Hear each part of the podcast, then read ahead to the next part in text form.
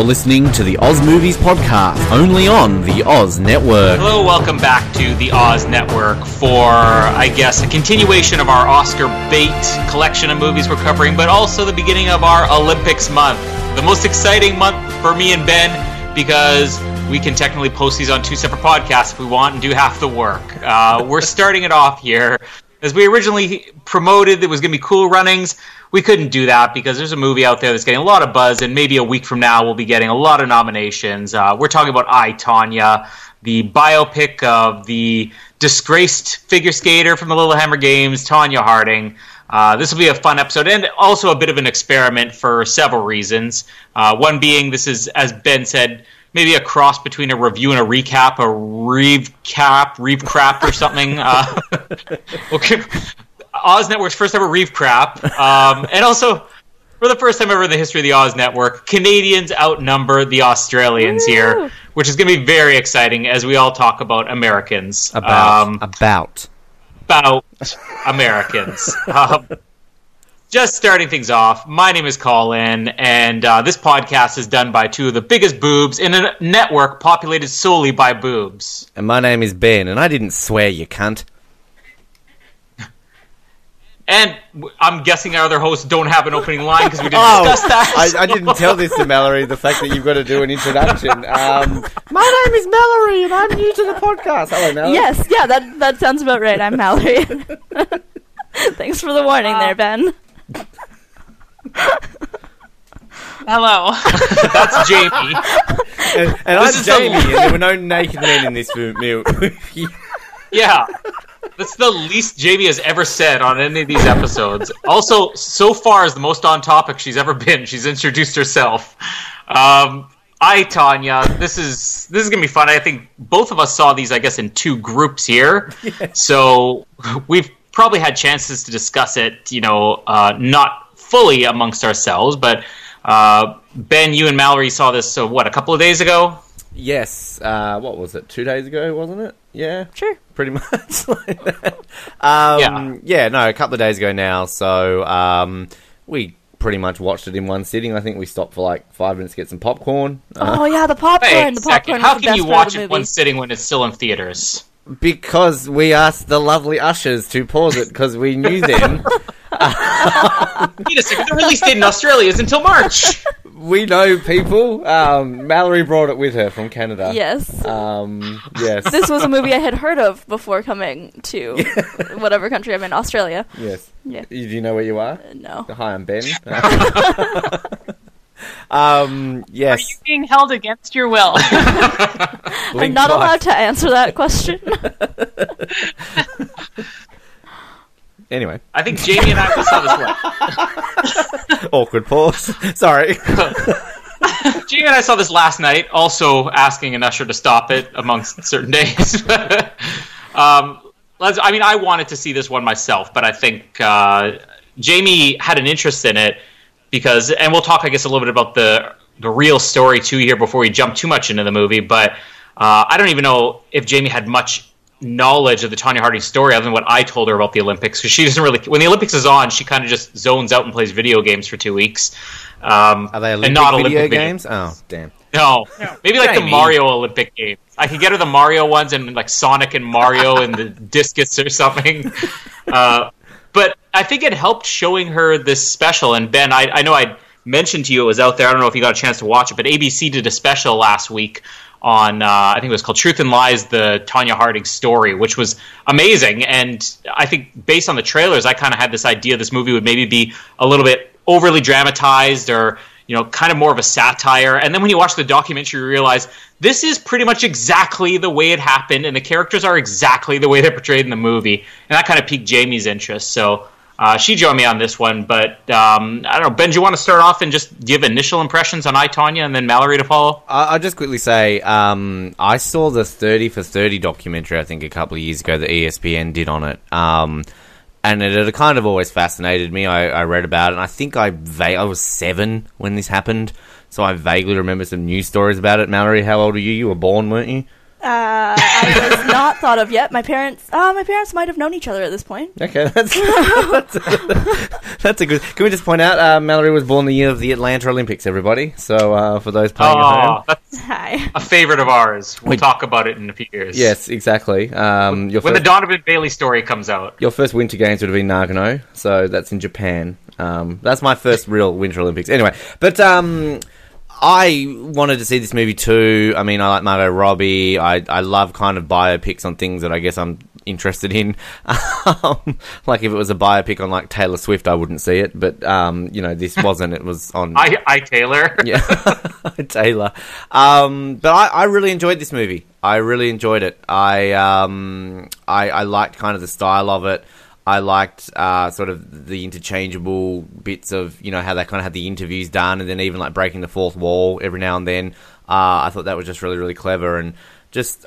Look, I I've told the story. I think when we did Suicide Squad about I saw Margot Robbie in Neighbours here in Australia, and that was you know not the highest acting chops you need in a TV show like that. But uh, she's brilliant. She's such a good actor, and I mean, also I'm a huge Allison Janney fan. Love her. Didn't even realize Bobby Cannavale's in it. This is turning into the Bobby Cannavale month legitimately here on the Oz Network. So um, yeah, I, I I really enjoyed this film. Although I feel the person to the left of me doesn't necessarily share my uh, high opinion of this movie. Do you? Oh, I'm sorry, guys. I feel like I'm the only person who's not going to enjoy this movie. Um, okay, first, as Ben said, I okay, I had not even heard of Tonya Harding before watching this movie.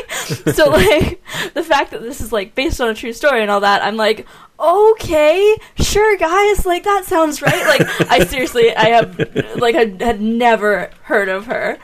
Um and so I think that for me like like I wasn't excited to see the movie. I love skating movies, so in that aspect I was excited You love to see it. sports movies. I- Can we I point out you love sports, movies? That's Yeah. actually true. But apart from that, I was like, it's just another movie. Um, and I honestly thought it was boring for about the first 45 minutes. I told Ben like half an hour and I looked at him and I was like, this is a boring movie. Like, I don't want to watch this anymore. um, and there just wasn't enough skating in it. Like, if you're gonna make a movie about freaking a figure skater, let her skate. I don't know. That that's me. so you went to bed after the first half hour. No, I think. didn't. I watched the entire thing. The ending happens. I'm trying to remember what happens at the end. And I seriously, it was a boring movie, guys. Uh, I mean, maybe it does have to do with the true story because I mean, Jamie, you can you know give your opinion on this in uh, a few minutes here when I'm done ranting. A couple in about an hour and a half when I'm done my Tonya Harding rant here. Uh, but I, I probably have more memory of this. Like Ben, did you? Uh, you didn't really say. Did you remember when this happened, even if you weren't watching the Olympics? Va- vaguely, vaguely. I mean, I do remember bits and pieces of Lillehammer, and I vaguely remember. It's kind of like I have vague recollections of like O.J. Simpson and things like that. But I mean, it's not to the extent. Again, I'm seven, so even if I see it or hear it, I don't know what the hell's going on. Yeah, I mean, I was 12, I think, when this broke, 12 or 13, and uh, I, I, you know, watch bits and pieces of the Olympics leading up to that. I think Barcelona was the first one where you know my brother and I would just had nothing else to do, so we just watched a lot of Olympics this summer. Um, I have to be honest. I mean, Lillehammer. My memories of it come down mostly to this, and it was just the news when this broke. And I mean, I was too young to really be following the news or care about it, so I don't remember when it all happened. It was just one of these things where it was sort of in the public eye, and probably heard about it more just on TV with people mocking it. And Saturday Night Live, I remember had a lot of skits about it, and uh, that was kind of my knowledge going in, but it was such a big deal where everybody just had to watch this skate off between Tonya Harding and Nancy Kerrigan. And even if you're just loosely following the story or if you're a kid, you know, you know enough that it's a big deal. So I can remember watching this live when it was uh, going on in Lillehammer. And that's probably all I remember from Lillehammer. I really didn't get into the Olympics till Atlanta and Nagano after that. But uh, We won our first ever Winter Olympic medal. Thank you very much, Colin, in 1994. You should remember that. Yeah, and one of these days you'll get up to double digits. No matter. um, have you ever won in figure skating? Just curious. Oh, come on. I think we got a 12th in figure skating once. But like I, I, I still remember this story just being intriguing enough that in the years since a lot of the other stuff they touch on at the end of this with her celebrity boxing thing she did, I remember watching that on TV and uh, it's just one of these stories where you know they they make a lot of mentions about you know how it took on a life of its own, and I can remember a time when you know my perception probably was Tonya Harding was the one clubbing the knee and you know bashing her face in, and uh, I, I don't even know if I knew the full story until years later, but. I mean, the movie just works, and I didn't expect to enjoy it as much as I did. Uh, I will kind of agree with Mallory just in that it's probably not the way she was intending it, but the ending just kind of peters out a little bit for me. Uh, I think it kind of peaks with the Olympic Games and the, the whole hit on Tonya or on Nancy. Uh, but I mean, there's just it, it was such a quirky movie, and also knowing the true story and knowing that this isn't quirky for the sake of being quirky. This is the way it really happened, and these are the way these characters really are you know, Tonya Harding's mother really did have a bird on her shoulder in real interviews. that, that came back. We saw that before we saw the movie. Uh, I mean, the movie was just way more fun than I thought it would be. Jamie, what about what do you know about the story, and did it help coming into this movie, knowing the real story, watching that documentary last week? Um, well, I had heard um, of her name before, but I didn't really I, am to be honest, I didn't know the situation surrounding it at all, or you know what she had been through. I didn't even know she was a skater. I just had heard of the name before, and obviously that she was somebody in history that was important. But with watching the documentary, um, uh, I thought it was really interesting actually because it kind of takes you back in time a little bit. I mean, at this time that this happened, I was four or five years old, so I, of course, wouldn't be familiar with it just because of that. But um, through watching the documentary and then watching the movie, you could see that uh, Margot Robbie's character just, you know, when she when she played her, it, it was really accurate. Like you you watch her in these interviews, and you know you just see how brash she is, and um, you know likes to swear like a sailor and stuff like that. And you watch the movie then, and it's it's a complete like you're just watching a real version of herself being you know 20 30 years younger however much younger she was. But it was interesting. I think my favorite part of the movie um, to be honest with you it's, it's so weird to say this but i actually really like the fat scummy guy. Sean? Yeah based on me yeah. and and I actually was watching it and I was like, no, no way. There's no way that somebody is this dumb and they're saying, you know, like I work for a special espionage company and things like that. And then at the end of the movie, they're showing real clips of this guy saying this, and the uh, person that was interviewing him was like, you know what? We checked into this. We know it's not true, and he just will not let it go. He's like, no, but I am, and he's just he's such an idiot, and it was so entertaining. Yeah, that's fun because they play some real. And if if we didn't mention this already, you know, we are going to go through spoilers in this review, partly because this is a real story. People know everything that happens already, but they end it with these clips, and that's what kind of makes this so much more fun to me. Is that you see this is the way these people were, and as absurd as these characters are. I mean, the movie does so many. I mean, there'll be lots of things I praise on this movie throughout, but one of the things you mentioned, Jamie, with uh, how it takes you back in time, like this movie is very dated, but. Yeah the thing I found most interesting is that this doesn't feel like 1993, 1994 to me. It, it feels like 1987, 1988, and I think that kind of goes along with the whole white trash thing. And I, I remember telling a lot of people when Napoleon Dynamite came out that it was very similar. I remember growing up in a small town. It wasn't really like white trash, but you get the same thing in small towns. You're just kind of behind. Yeah, you're always behind the yeah. times. Tasmania. So like, and our family was like that. Even Jamie's we family was apparently white trash.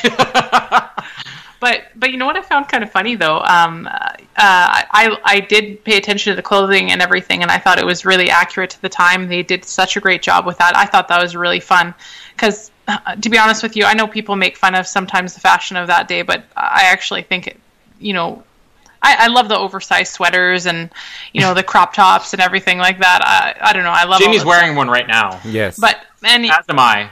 anyway, we're not. But you know what? I actually was going to say that uh, I had forgot about when I was watching the movie. I don't know if this makes me shallow, but uh, I'm watching no the shirts were taken off, Jamie. Come on. oh, oh, not not the not the movie. Sorry, the documentary at first. And I'm watching the story, and I'm like, honestly, like if you could see yourself in the future with anybody eventually marrying somebody, are you really gonna gonna give somebody the chance who has the last name Gillooly? she makes a very good point on that one. What a dumb name! If Colin had the last name Gillooly, I'd be like, sorry, you're white trash.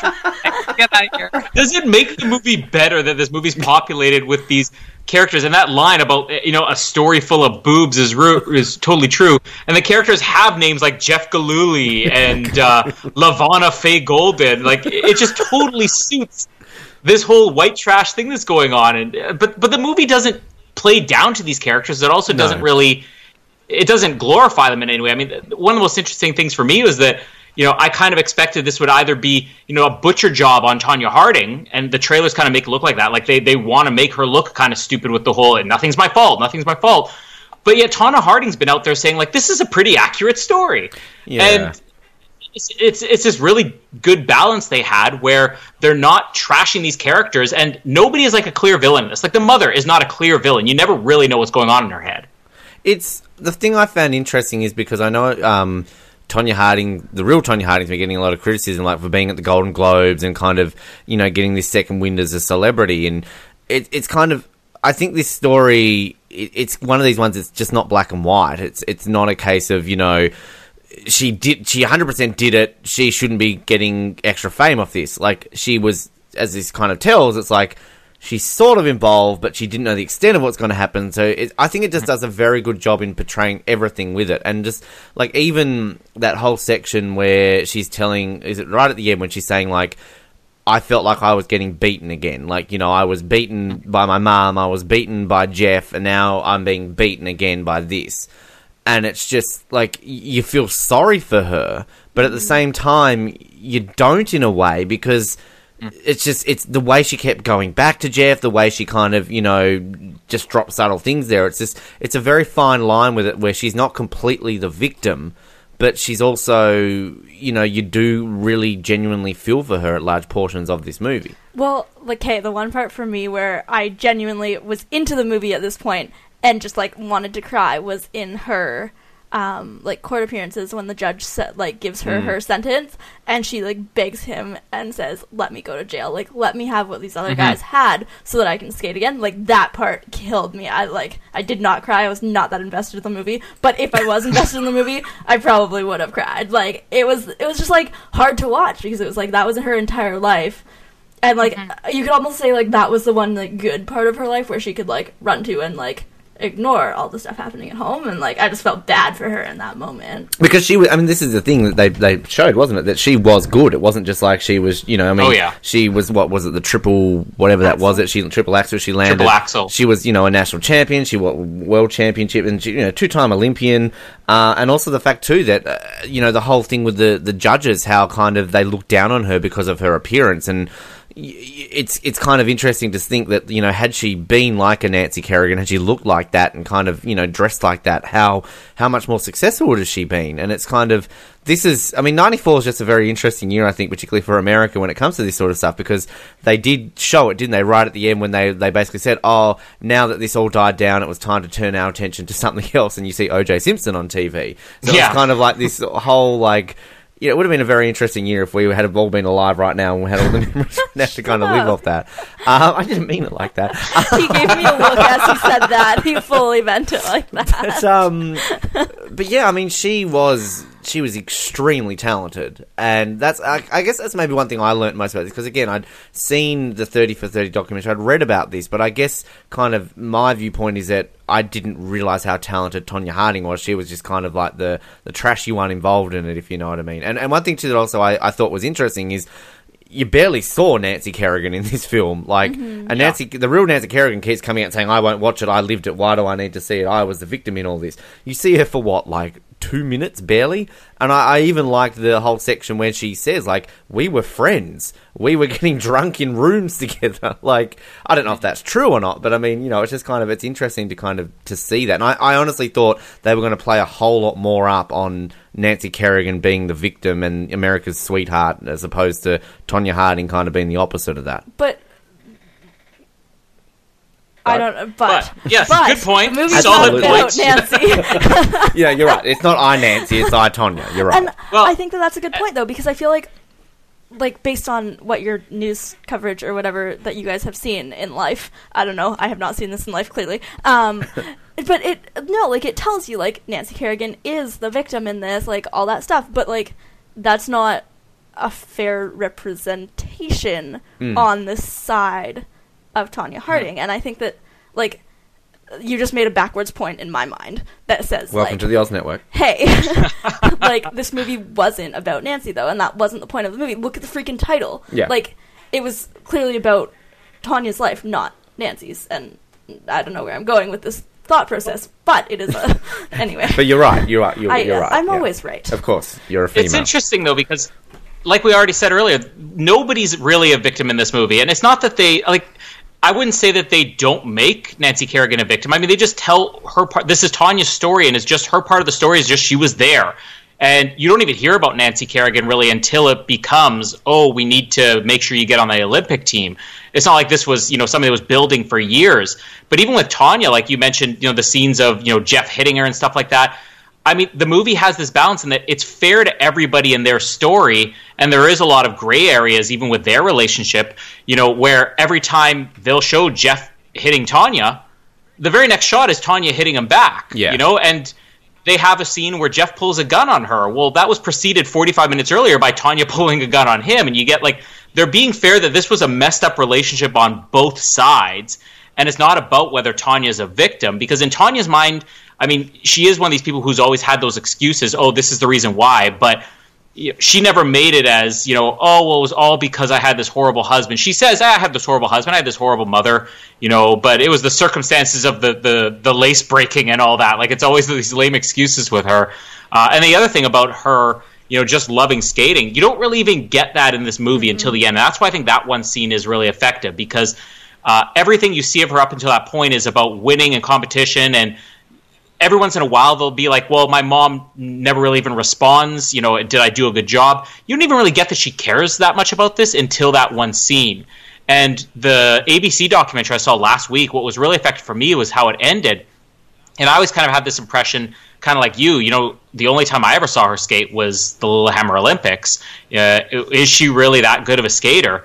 And when the documentary didn't even show, like they showed clips of her, you know, triple axel and her first national championship, the '91, and I didn't really get a full perspective on that. They showed like 40 whatever year old Tonya Harding in 2017 skating, doing the exact same routine she was doing in the 91, you know, national championships.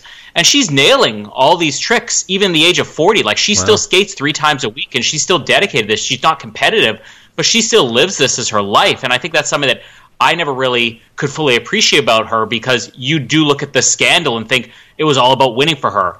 But then when the movie closes and they, they close the credits with her actual routine, that 91 national championships, it is incredible. Like, it's one of the, the greatest figure skating routines I've ever seen. Just the speed she had, the accuracy, you know, and just the passion she had. I mean, it it was amazing to watch. So, if nothing else, I don't think this movie really exists for Tonya Harding to come out with a better character or a better reputation. I think more than anything, it just helps people, at least with those endings, the the courtroom scene and then that last scene, to just make you realize she was a decent skater. At least give, her credit for that. Give her credit for the triple axel, she says. but not a not a decent boxer.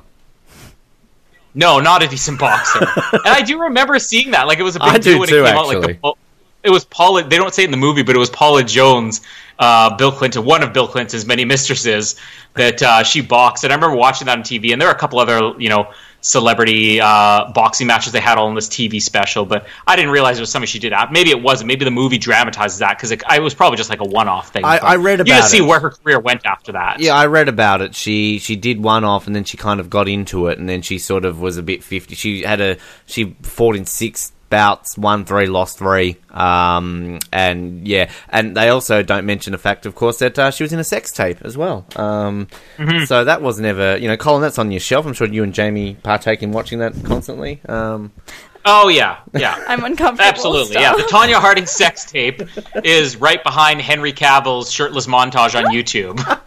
uh, this is this is this is where Jamie just perked up and got excited all of a sudden. What Henry Cavill shirtless? Where?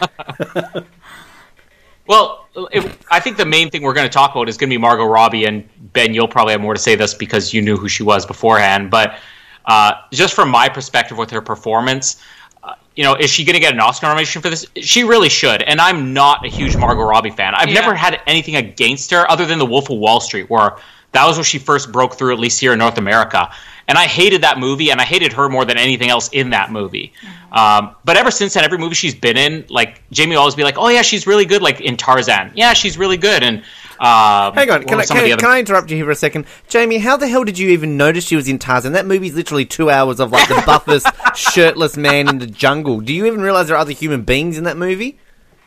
Why do you think that I invested in buying it for 3D Blu-ray? Yeah. she bought it for me, and then she's like, "Oh, I'm gonna watch Tarzan." I think I've watched it once since we've owned it. It's her every single day.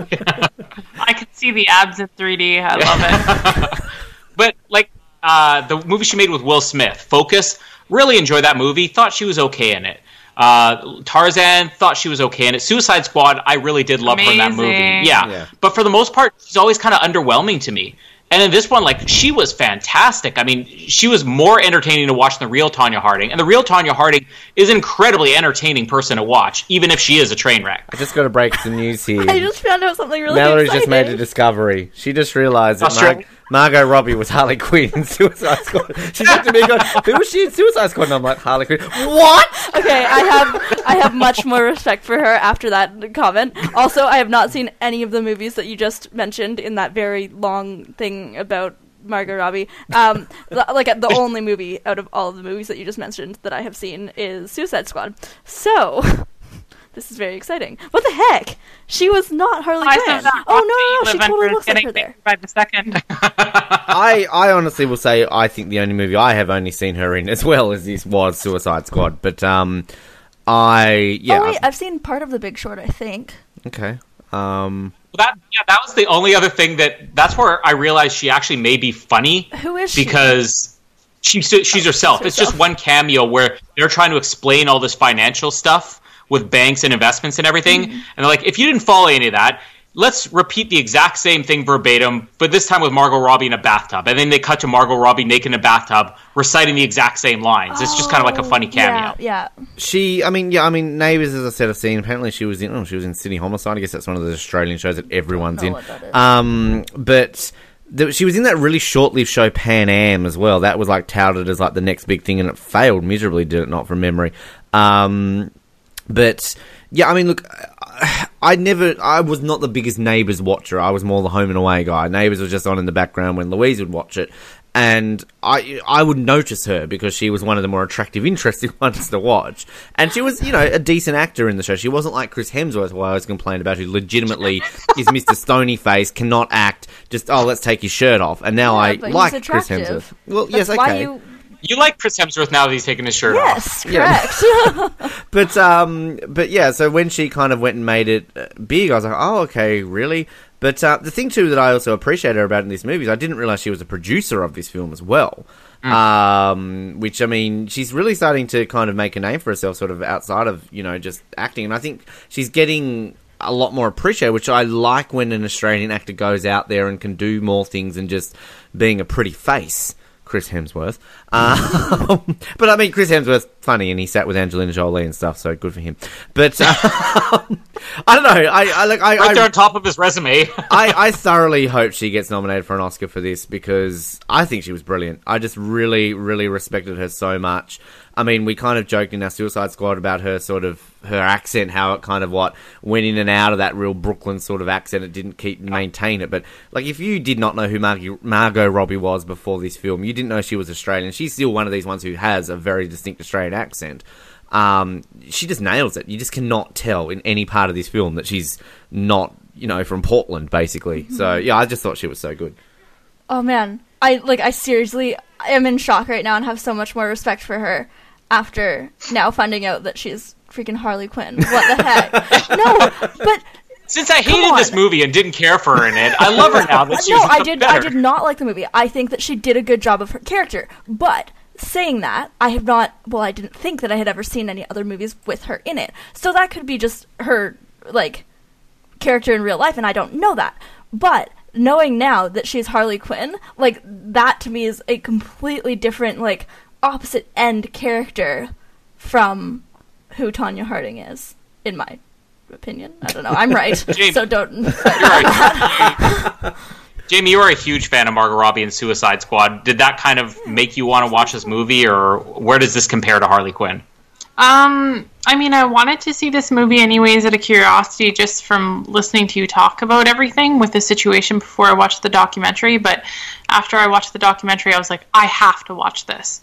Um, but with that being said, I mean, I definitely knew who she was beforehand, but only from a couple of things. Uh, probably her favorite role before this of mine would have been Suicide Squad, uh, but that also might be partially just because before Suicide Squad came out, even uh, I've always been a huge Harley Quinn fan. I like to follow the comics and everything, and she's um, amazing. I, I love just her character, and I feel again like Margot Robbie really actually pulled her character off too.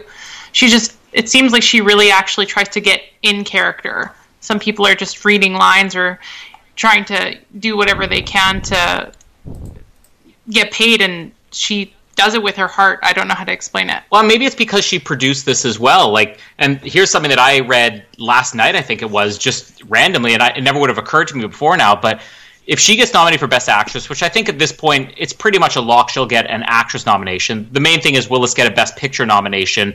Uh, the fact that there's like potentially nine, ten nominees, as much as that you know kind of dilutes the importance of something getting a Best Picture nomination, it, it increases the chances of this movie.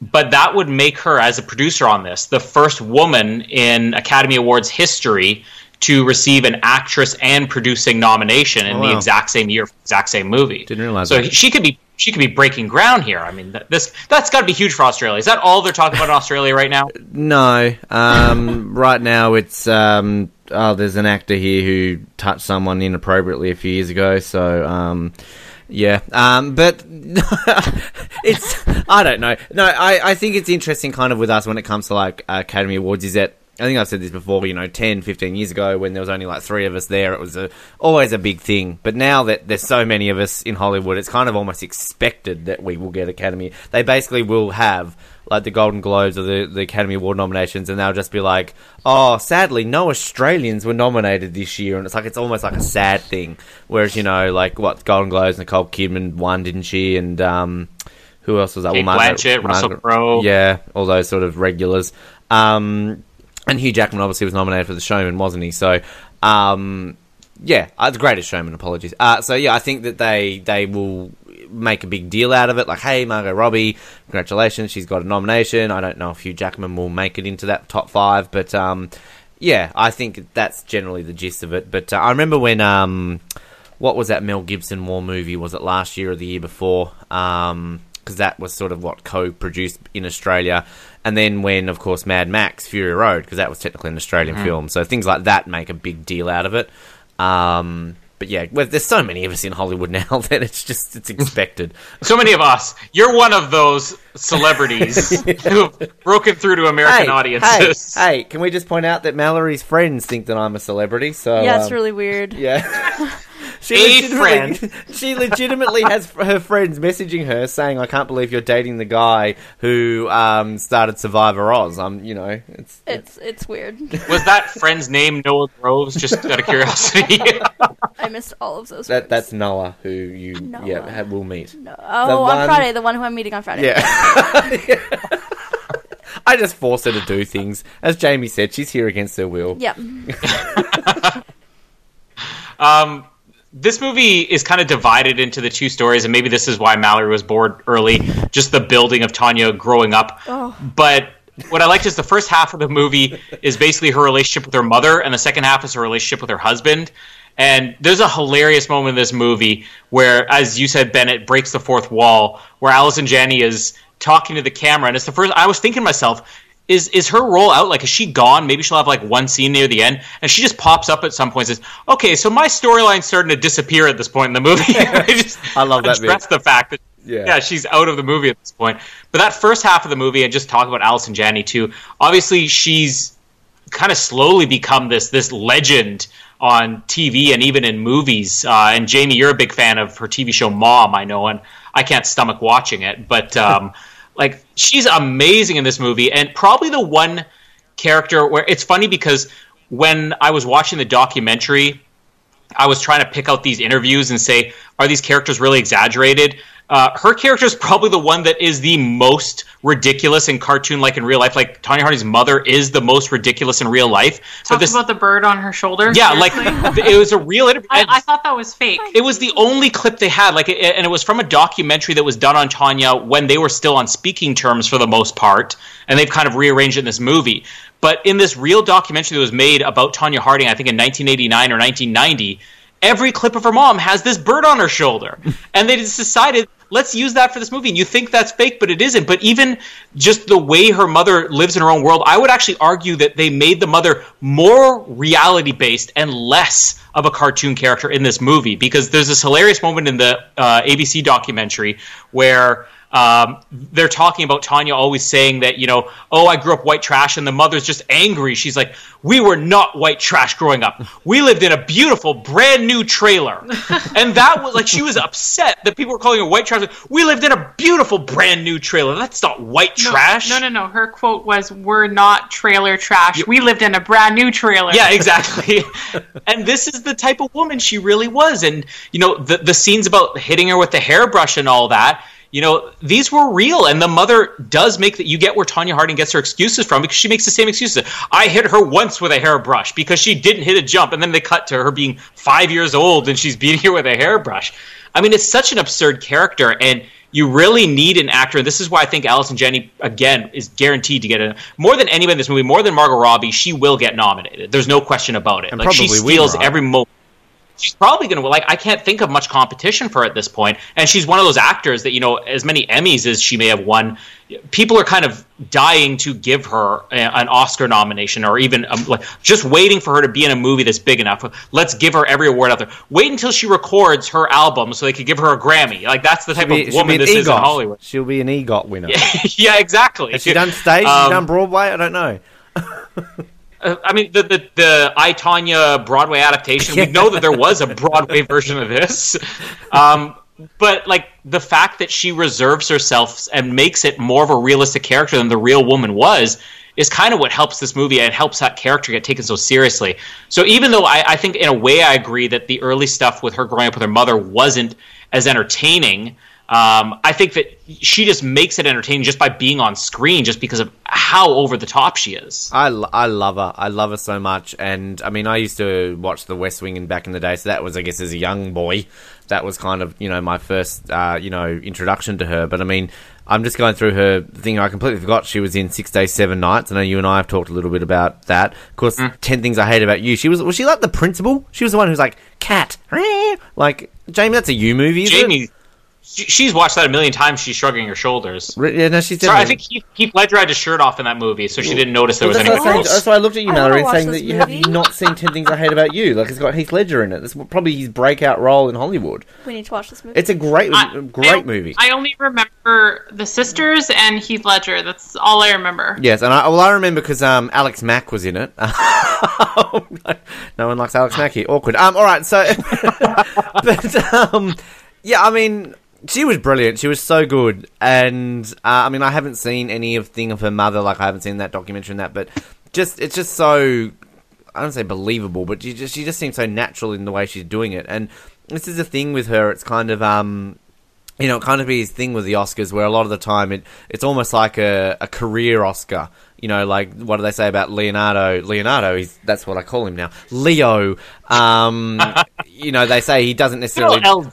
Yeah, good old LD. We're, we're good buds, he and I. But like you know, he maybe didn't necessarily deserve an Oscar for the the was it Revenant? I can never say that properly. But you know, he he got one when Sandra Bullock won one. You know, Gary Oldman looks like he'll get one finally this year, and things like this. You The know, makeup Oscar. yeah. So it's it's kind of um. I, I, I sincerely hope she gets it. Uh, nomination, you know, obviously, surely is a lock. But um, because I mean, the thing that kind of did surprise me about it was that yes, she kind of does disappear for a large portion of this film, and then it becomes a Sebastian Stan show. Which I mean, I think he is getting robbed of not really getting nominated in roles. Is no, that just he's not. You, Oh, yeah. You I don't, don't like him. You don't like him. he like does him. not have a pretty face. Sorry. Well, that's I think meant to be the point, though. Is like you're Yeah, not meant to like him. I'm pulling up pictures of him here, and he played the Winter Soldier in the Marvel movies. Uh, Jamie, does he have a pretty face? no. Yeah, but not in this movie. No, I don't think he obviously. has- I mean, no, like, I don't like think he has a one, I love where, where he apologizes. It's like the mustache. I can't apologize enough for that. yeah. But then yeah, Jamie's just check out. She's not even listening to us. Oh yeah, I like this picture. No, oh, look, his shirt's off in that one. But there's something a, there's something a little bit dork too dorky about his face. I- Well, in this movie again, but But in all of his interviews in the movie, he has like the weird bottom Goatee? half of his face facial hair thing going on. I don't know. I don't know what that's called. It was just weird and gray and. You tu- you turned to me at one as bad. point. It was just as bad as the mustache. You- But also his face. Like if you Google him and look on Google Images, he's not attractive. He's been compared to Mark Hamill a lot in pictures. I don't know. Who I, yeah, I see. one of Luke first Skywalker. All right, you He haven't seen Star kind of Wars. look like Mark. Calm down. You you turned to me at one point and said about the moustache. What did you say? Like, does your moustache not grow in the middle or something? Oh yeah, his it, there's like okay, what is the thing? The little part where your nose attaches to your lip, the little attachy part called? The skin Your below lip, your, upper nose. No, there's like a little indent above your top I love how you're trying to describe this to me right now by pointing at it and screwing your top lip up. Little put of your lip. No, like it's, it's halfway in between the nose and the lip, so let's call it, and it's a little dimple, so let's call it a nip dimple. Yeah, a nip dimple. the nip dimple, yes.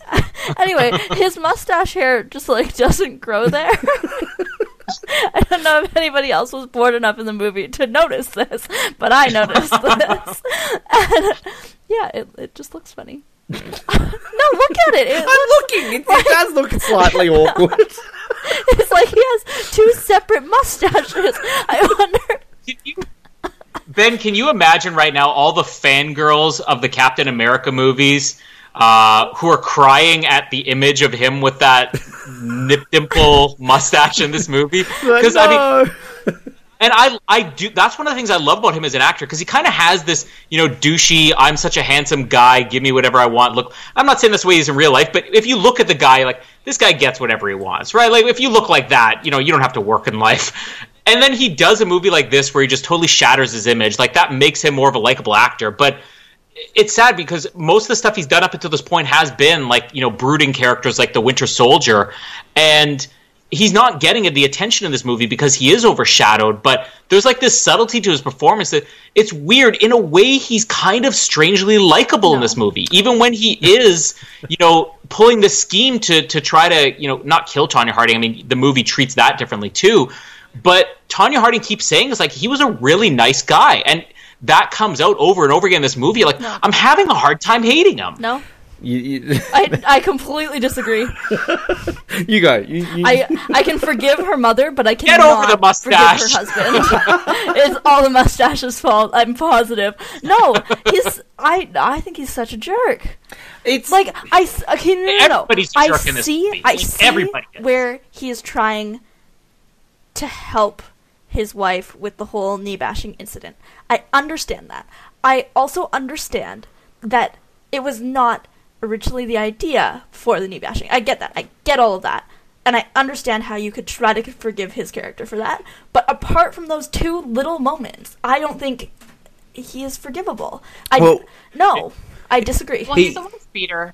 Well, but she's she's also a husband beater. I mean, I'm I not care. saying anything on that. I I'm saying care. that as far as the way that he responds to her, like it's not one of these things where he you get the impression he's possessive or anything. You actually get that in a way he can't live without her, as sick as it is, and it's kind of the same thing with her. Yeah, it is the It's- same thing reversed. But the, the thing is, is she like in reality? I mean, if you're really trying to look at the situation, you know, she had had grown up with this mother that was extremely abusive, not only you know physically but emotionally and mentally. Just you know, all these mind games and stuff.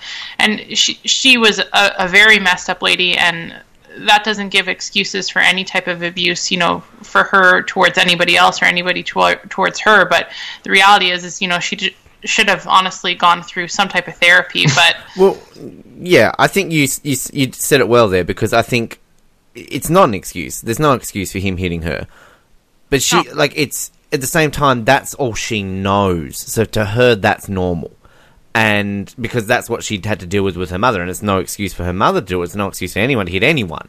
Well, um, was- but it's just it's to her. I guess the the difference is, is if she had grown up in a a normal, loving household, and then all of a sudden she's got an abusive husband, it's going to be a different story. Whereas she's just grown up her entire life getting hit. Whereas this way, she maybe doesn't want to fight back against her mum because it's a mum, but this time around, she's not afraid to fight back against him. And I think th- the difference is, is like, he's he's never I never feel because I, I don't know if it just comes down to the editing because every time like he's hitting her there's even kind of just the, the music that's being played with it kind of never really comes across as it's like overly because she does will then all of a sudden start hitting him back and stuff like that. So mm-hmm. and the scenes when Yeah. you know he's holding a gun to her but like just crying and like I can't live without you. Like there are just there are moments where you it, this is where this movie kind of it's it's an up and down of emotions. You're not meant to feel sympathetic for this guy because he's a fucking douche nozzle bashing and holding guns to her but at the same time you're like well he really can't live without her and at the same time she ultimately can't really live it's just so complex the way the relationship But- is it's funny when you watch the movie because if you pay really close attention and you know um, maybe mallory wasn't because she was so bored or maybe she was because she was so bored You can't see me like um, agreeing and nodding with you, but I am. but when you watch the movie really closely it's actually really interesting some things that they do and they're so little and so quick that you can miss them in a heartbeat like you know talking about jeff and also her mom uh, they do try to fit little tidbits throughout the movie to make these characters relatable, redeemable, so they aren't monsters. Even though ma- the majority of the movie would portray them as that. Like, you know, with um, the mom, there's this specific one time where she's watching the TV and she's working, and her boss is yelling at her in the background saying, "You know, I'm not paying you to stand around." And she says, "Hold on, hold on, I want to see her face. I want to see her face." And you could just tell, like, she didn't smile, but you could tell it was like the tiniest start of a smile. That this lady literally could not be happy. She is just that type of person where she has no happiness in her, but that was the best that she could do to be proud of her daughter. Good point. And then the other thing with um, Jeff, you know, even something super small like, uh, you know, uh, her coming home and then the freezer is filled full of these ice creams that you know she really really wanted and it was so simple and small but he said that you know they couldn't afford even though she's this big character but the thing is is you know i feel like people really have to uh, pick apart the movie to fully understand the points that they're trying to come across because even her she's not fully redeemable like you know She's not even close. no, no, no, no, not at all. Like, you know, there's parts where, where you feel bad for her, but also parts where it's like, you know, there there's no excuse for a human being to treat another person this way. Like, like you know, when she and it's not a joke, she's saying in all serious to hi- seriousness to him, you know, you should go kill yourself. Like that's Yeah. absolutely something that is kind of a monster of a person to say. But you know, this Yeah, is, that's- that's this is what she's grown up with her whole life. Yeah, like there are moments in this movie where you know you could say you know she's hitting him back or whatever. You know she's pulling a gun on him, he's doing it back. There are a few moments in this movie where she does some pretty cruel things to him, where like where she does say, "Just go kill yourself already." And I'm not, and I'm, I don't want anybody to, you know, uh, get the wrong impression here. I'm not saying that he's a likable guy, but there are moments where you at least feel him for him, and they have that with every character in this movie. And that's the thing I really liked about this is that no character is redeemable eh, necessarily, but every character has at least one redeeming quality. They have one redeeming moment, and the mother's a perfect example because this is it's just a strange thing about how people are view, would be willing to view, you know, this husband that's beating her. And I think you know the assumption people make would be like, well, you know, he's beating her first. I mean, she can hold her own against him it's just weird that people will watch this movie and they will feel a little bit more sympathy for the mother than they will for Jeff. Meanwhile, the mother is like three times the size of baby Tonya beating her. But yet, it's easier to accept the mother's abuse than it is the husband's abuse. It's just kind of weird. Yeah. And uh, a well, perfect especially example. because that's her flesh and blood. Yeah, but and a perfect example of how every character gets that moment. You know, you realize it's like Jeff did go too far sometimes in you know trying to get this. Uh, it's not that he was a good person; he's not. None of these people are good. But like the mother at one point, when she doesn't even have contact with Tonya, pays a guy to berate Tonya, verbally abuse her right before she skates. And the mother all of a sudden hands the guy money after her daughter's almost in tears and says she skates better when she's angry. I mean, that's a terrible thing to do, but in her mind, She's like, I'm doing this because I want the best for her. I agree. Yeah. Two things It- on that. Every character has that. First, I actually agree with that statement because the mother really does believe that like she skates better when she's upset, she skates better when she's angry, and I think that that's the reason. Okay, I don't want to say that's the reason behind it, but like in a in a few moments in the movie, she'll say like Tonya just skates better when she's upset, and like that is her like messed up reasoning for abusing her daughter essentially sometimes. The second thing, which I now cannot remember. Oh no no no! I remember. It's okay. Okay, so the second Then thing, edit it all out. the second thing is this will happen very often, just to let everybody know in advance. Um, on the whole, um, you will forgive the mother like sooner than forgiving Jeff or whatever you said, Colin. Um, there's a moment, the knife moment Yes. Ah, Yeah. the knife moment. So, in like a weird like comparison analysis thing that I'm about to do, if you no, if you look at the moment where she throws the knife at her daughter and it lands in the arm, and I could, I seriously could not watch. I like watched it like and like heard the sound of the knife landing in the arm, and I literally looked away for a little bit and then looked back, and they, she was still standing there with the knife sticking out of her arm. Anyway, that was not a fun moment in the movie for me, but that for me is still harder to watch than the moments when Jeff or the moment when Jeff like pulled the gun on Tonya. Like that for me is a less forgivable moment than like than Jeff pulling a gun on her because Sorry. you can no, but you can see in Jeff that Jeff never No, there's a reason Jamie's laughing. you can see it, but you can see in Jeff that like he genuinely like doesn't want to do that, and he does genuinely love her. Whereas when whatever her mother's name is throws the knife at her, LaVona. there is there's no hope in that moment for me. I just Yeah. like Yeah. I watch it and I'm like, she just hates her daughter so much. Like, what is she doing? Whereas like with Jeff, like you can tell that he feels bad. Is Jamie okay? Jamie, have you ever Mallory's making a very good point here, Jamie. I'm very proud of her. Jamie, you're laughing I know we her. brought this. We know we brought this up on uh, another episode somewhere. But have you ever thrust a utensil at a loved one and had it impale them like this? Ben, did I ever tell you that I'm, I just met Mallory, so she won't know the story. But Ben, did I ever tell you about? Um, okay, and I'm gonna justify myself a little bit, okay, beforehand. Oh, There was a period of time where, for a couple of weeks, uh, the brother who's just the next one older than me, uh, four years older than me, he kept whipping me with Twizzlers, and like, if you, That's abusive. if, if Okay, never wait, wait. Can I just whipped by a interrupt your story like, for a second, Jamie? it- what? Can I just interrupt your story for a second? They don't Yep. have Twizzlers here. in Australia. In Australia, What's wrong with you? don't have Well, Twizzlers. why would you care? They're not gluten free. No, I. I it, it's it's a principle. People enjoy Twizzlers. Right, this They're isn't Bash them of joy. Australia. This isn't Bash Australia. This is apparently Bash Jamie's brother.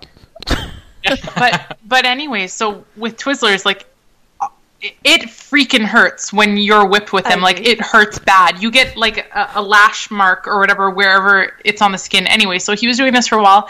He did it one time and he made me so angry. I can still remember it clear as day.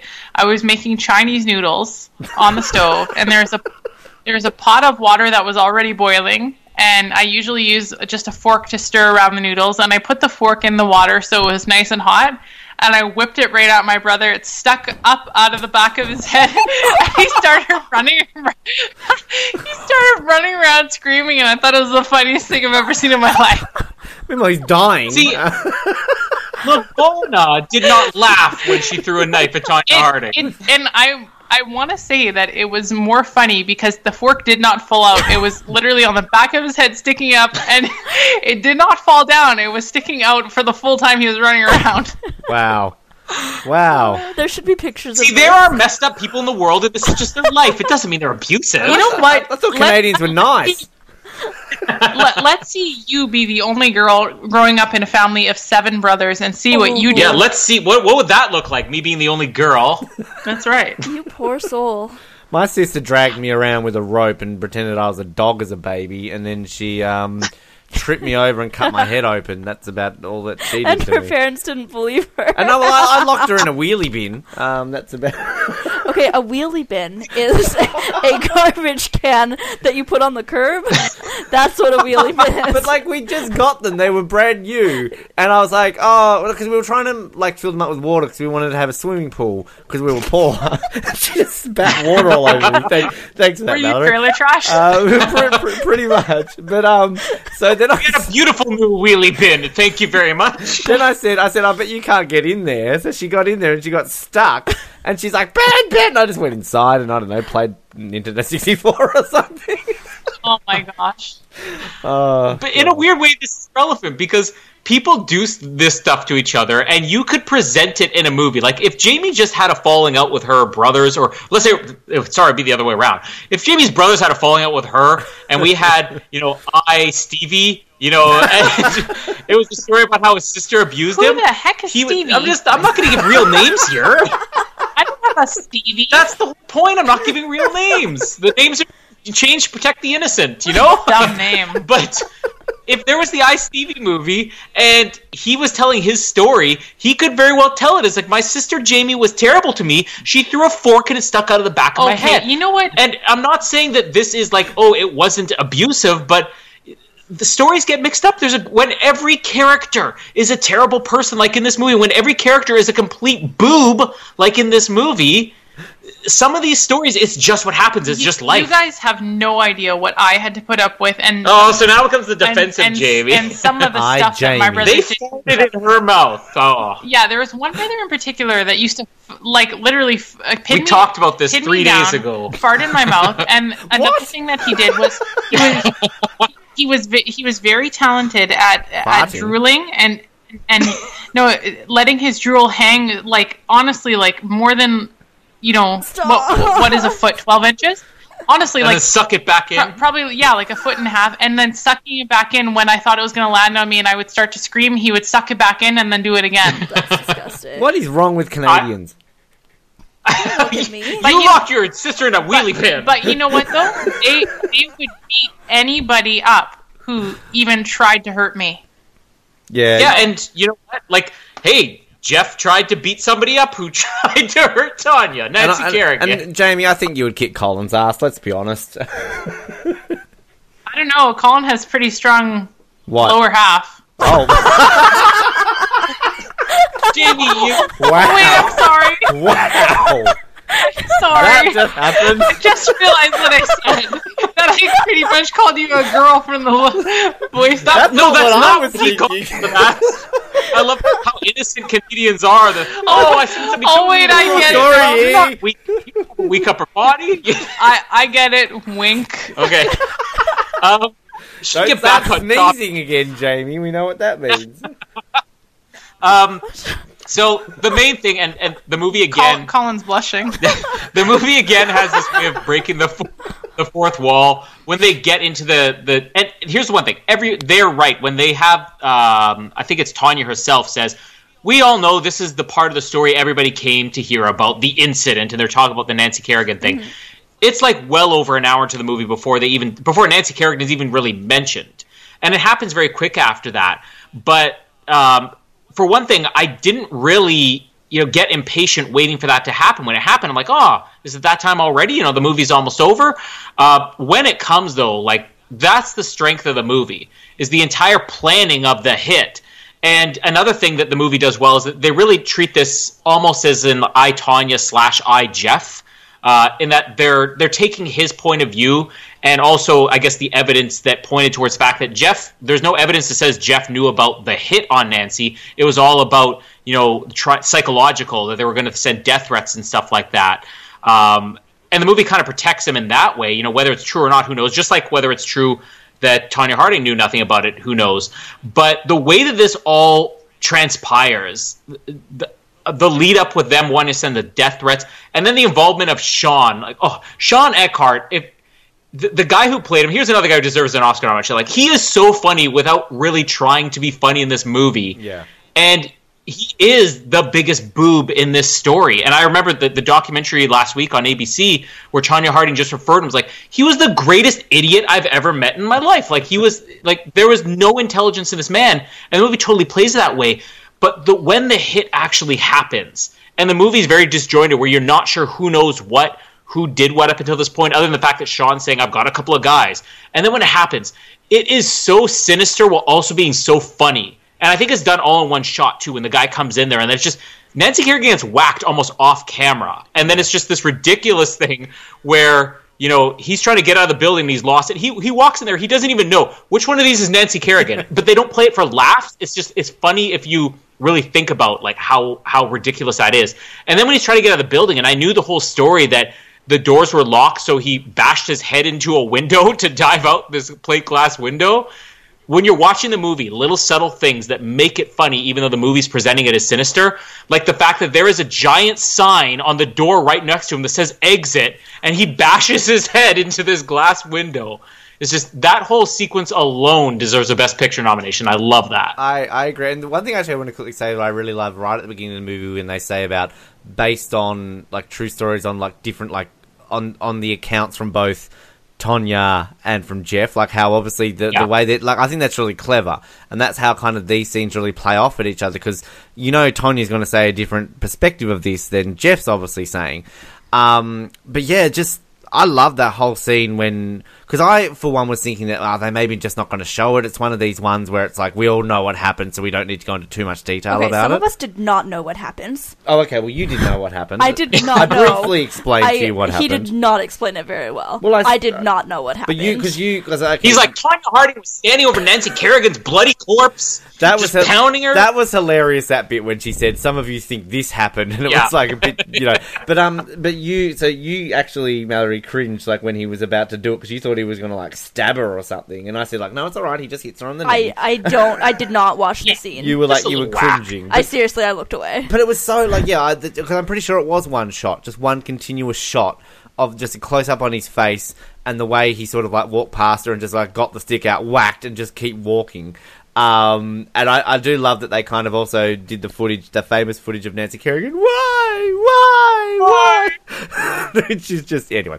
But uh, no, it was it was so, and it was kind of just when he jumps into the car when he's like driving off, um, and then later when they show him getting arrested. Um, just when he tackles, oh, when he tackles the guy in the street for no reason whatsoever, yeah. he's nowhere near him. He's just like, no, no, no, get out of the way. But it's just yeah, it just plays so well on that line, doesn't it? Of like, this is really serious, but all of a sudden it's like, get out of the way, you boob. And I, I, I um, just quickly, I love the Shawn bit when the cops come to his, or the FBI come to his house. Are you Shawn? Nope. It's like Shawn. Who is it? yeah. Do you know a Tonya Harding? No.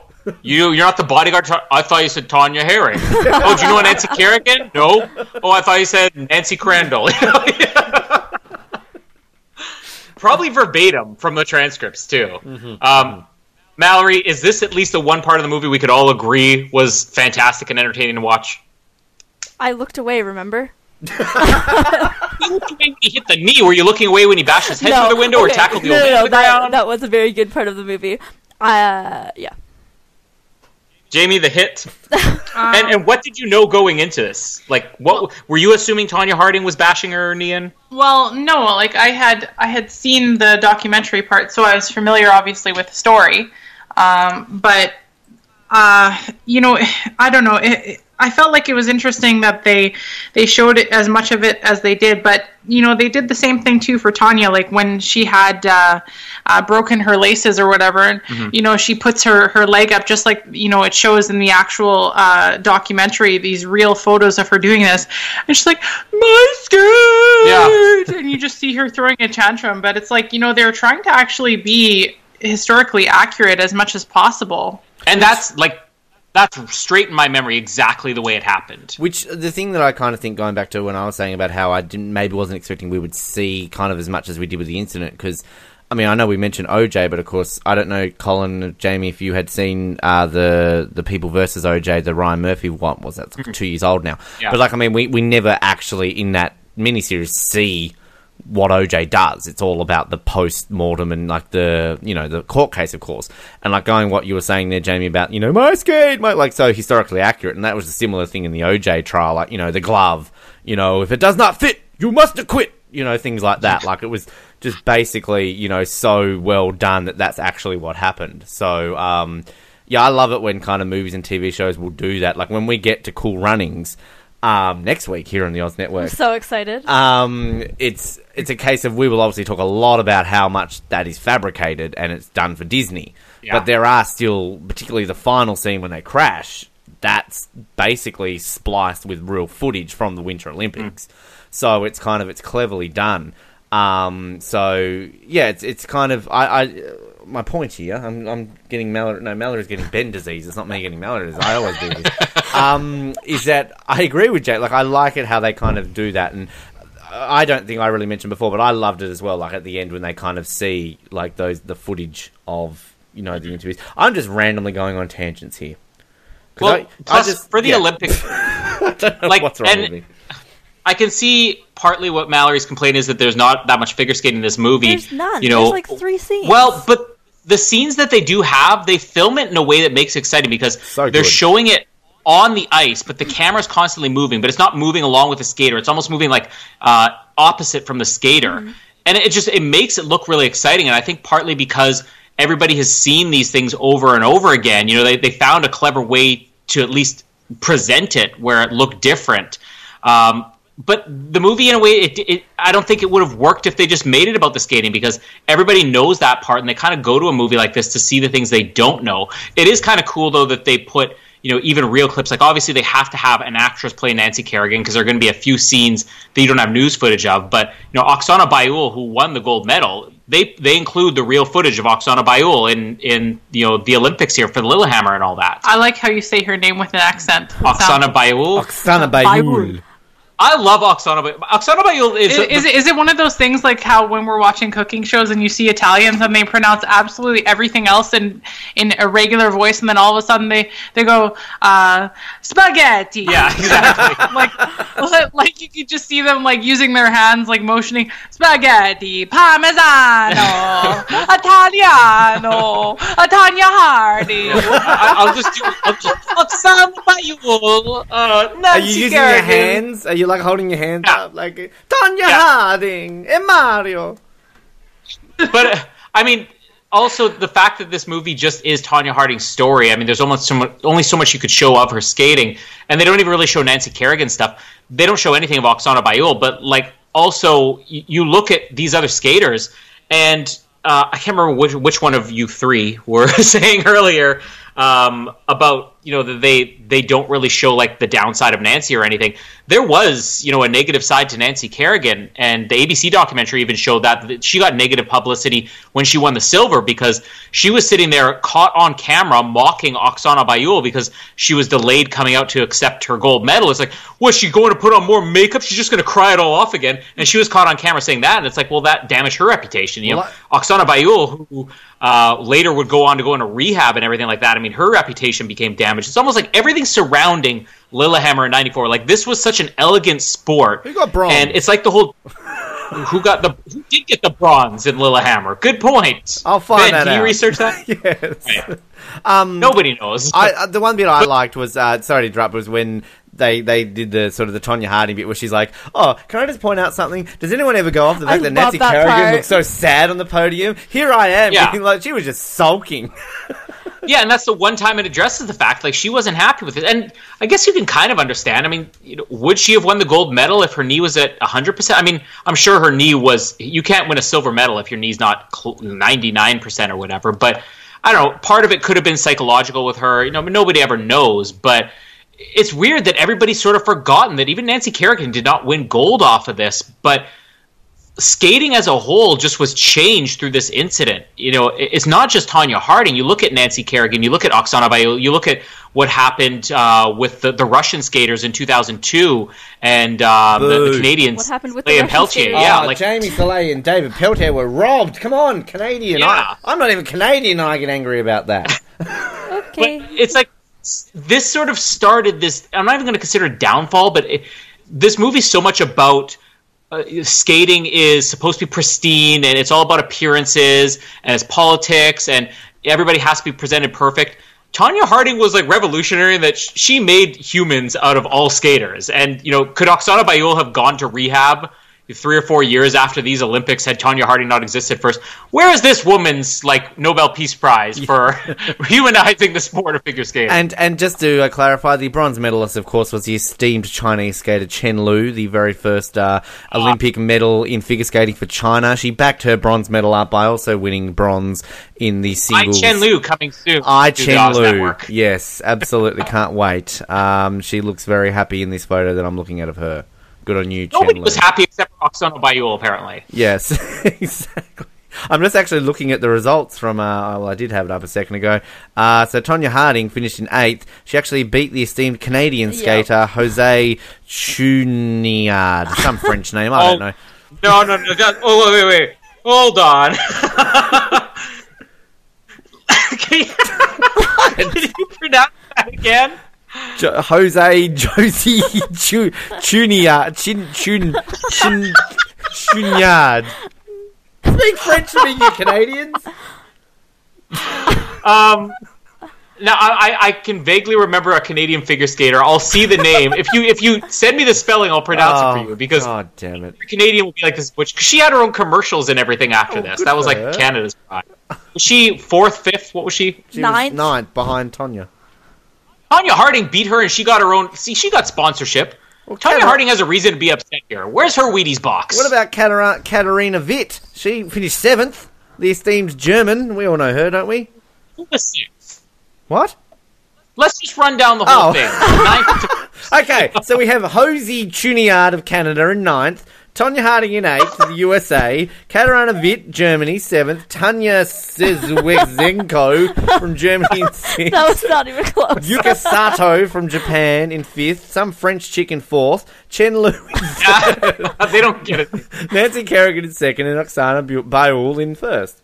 Uh, it was it was Jose Shoy Shoy Shoyinard. Schwarzenegger. Jose Jose Schwarzenegger. Yeah, she was very famous for a while, but Yeah. um, I mean, this this is a stacked lineup too. I mean, I don't even really follow figure skating, but look at how many like legendary names are in here, Well, including the great Chen Lu. Torvill and Dean got bronze in the ice dancing, of course, backing up their uh, their what did they win? Gold this in was, Sarajevo. you know, Sarajevo? This was, of course, the famous year where the great Canadian figure skater Elvis Stojko won silver as well, and he was much happier with the silver than Nancy Kerrigan. Isn't he still going, Elvis? Like, didn't he stick around for a long time? Oh yeah, I mean he was going at least up to I think it was uh, Salt Lake City, but uh, I mean he does like ice capades and stuff like that now. Yes. he's, he's in Frozen on Ice playing Olaf right now. Wasn't that? I've seen um, Blades of Glory. That's all that happens to you after you like. I, one thing I just want to quickly point out, because I, I guess we kind of get to other parts. This is just a little minor thing. I'm sure Colin, you would have noticed it. I pointed this out to Mallory, and I'm sure Jamie probably didn't know. Uh, but obviously, they couldn't get the rights to the Olympic rings uh, Oh, yeah. in this film. Because if you look at the scenes in Albertville and then in Lillehammer, they've kind of got this weird Olympic rings formation. They're missing the yellow ring yeah, in the top row. and it's in a weird formation. But like they actually like, can I just say, um, aesthetically, it looks really good. Like they got like the proper Albertville logo, the proper Lillehammer logo, even the medals that they put around like Nancy Kerrigan's neck. They're very similar color style of the medals, so they do very well with that side of things. They just obviously couldn't quite tick off the Olympic rings to get use of. um, from the point of Lillehammer on, I mean there's some good stuff up until then with like when this hits in the media and all that, but the movie kind of breezes by that. This was my complaint earlier, and I don't know if anybody was agreeing with me, but my only real complaint is that after Lillehammer's over, there's almost too many scenes of what happened to her afterwards, other than the courtroom scene, which is good. I don't think I really needed to know everything else. I didn't need to know, you know, about her landscaping business and all this. um, and those are just things tacked on the end, but it just felt like it dragged a little bit for the last 15 minutes. I mean, this movie had a couple of clear climaxes, and it wasn't really going to be exciting after the Olympics were over. I, I kind of was intrigued that they, I don't say gelled over the media attention, but I mean, it, it didn't seem as big a thing as it. Maybe, maybe that was the point of it. I know you and I talk about a lot of other movies about reaction and all that sort of stuff from the media, but I mean, you know, this obviously was just such a a media show because you know this was basically all everyone was talking about going into the Olympics, and you saw bits of that, but um, you know, I, I did find it kind of interesting that it wasn't necessarily a big thing because, like, you never kind of got a, an inkling that Tonya Harding was a, a celebrity in this movie, if you know what I mean. Like, I know she kind of talked about the fact that, oh, I got fourth in the Olympics and I was just going back to being a waitress. Which, I think that the one like part of the movie that for me. Well, there were two parts of the movie with the media, which is weird because I don't care about these things. Um, no, but the one part is She has zero interest in your life or job, Ben. correct. That hurts. Hundred percent. She's using me for a visa. We know this. yes. Um, citizenship. That's all I need. Um, no, when like the one scene where her mother is legitimately nice to her is when she is wearing a wire, and Yeah. but when she knocks on the door, Tonya yells, "Go away!" Like I don't want to hear from you because she thinks it's the media. And the other time is when the media leaves, and Jeff, in his um, interview things, talks about the day that the media left and how all of a sudden they were gone and it was like nothing ever happened. Yeah. And I think that those are the two moments that you guys can now talk about in the movie that make things up about, and I will. Yeah, well, well no. I think I think like you're right. Like, and that I think they do it well enough, but it's it's kind of like in comparison again to the OJ miniseries, like that. The media storm around that like was just huge. Do you know about OJ Simpson? She's giving me a half nod. I don't. We need to O.J. educate. Simpson is a man I only who knew killed it from or the abused documentary. or I did had only, something heard, I had to only someone heard about the name. Same and thing went with to jail. Tanya Harding. didn't go to jail. Kind of went to jail. He, well, he he he went to jail for something else Something a lot longer later, but he got a well. look, He didn't go to jail for the murder.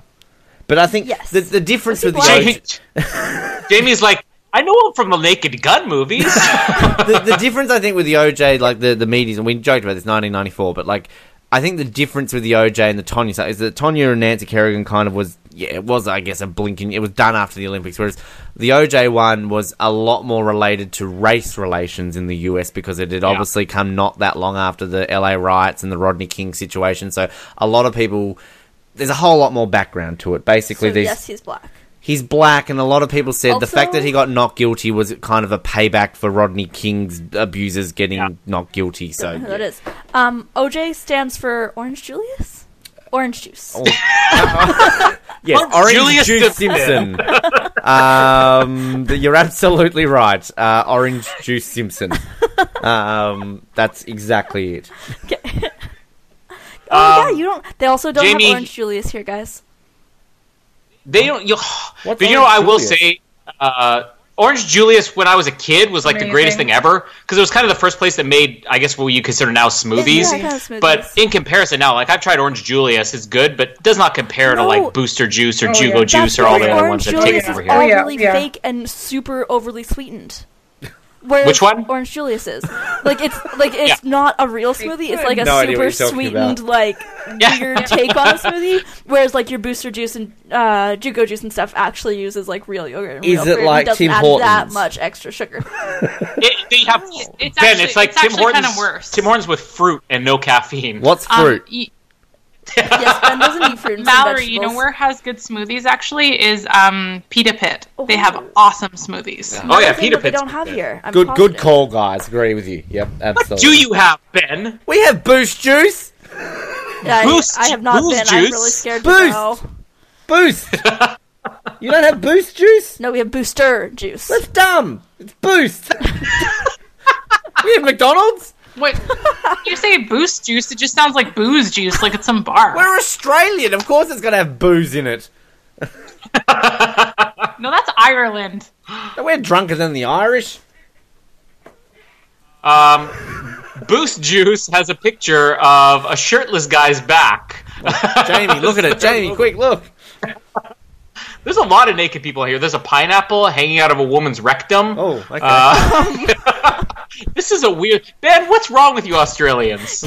Ask Mallory. She's a Canadian in this country right now. Mallory's Uh, googling this. She wants to see the pineapple out of the bum. I'm very Uh, curious. Is is there anything else in the movie that we've missed talking about here that you know is noteworthy? when okay, I want to go back to this whole skating thing that you seem to think you have made a point and you're wrong. Um, why change Starting something that you know oh. works? What do you mean? Your whole like camera things it makes it different than every other skating movie. Blah blah blah. No, No. no. Yes, they did use cameras. I don't. No. Why? Why bother changing something that already works? Well, because you've i mean, it's the same thing. If you're going to do a movie about Tonya Harding and Nancy Kerrigan, are you going to do it just with the documentary footage that Pete- exists, or are you going to film it in a different way and make present it in a way that the audience hasn't seen before? Well, if we cared about the movie, then I would Oh, have an opinion on that. But because we don't care about the movie, sorry, I'm sorry. Um, I'm a nice person in real Typical life. Canadian. You have to apologise halfway through your like big statement. no, Do you know how many times on an episode Jamie will say something and then she'll be like, "I really am a nice person, people." oh, there's this thing. I know. I think it was on Facebook that You two would get along talks well. about how um, Canadians think that they can interrupt anyone at any time because they're so polite, so therefore they can interrupt without getting in trouble or something like that. Anyway, I thought it was funny because that's totally me. Um, that was not the point I was trying to make.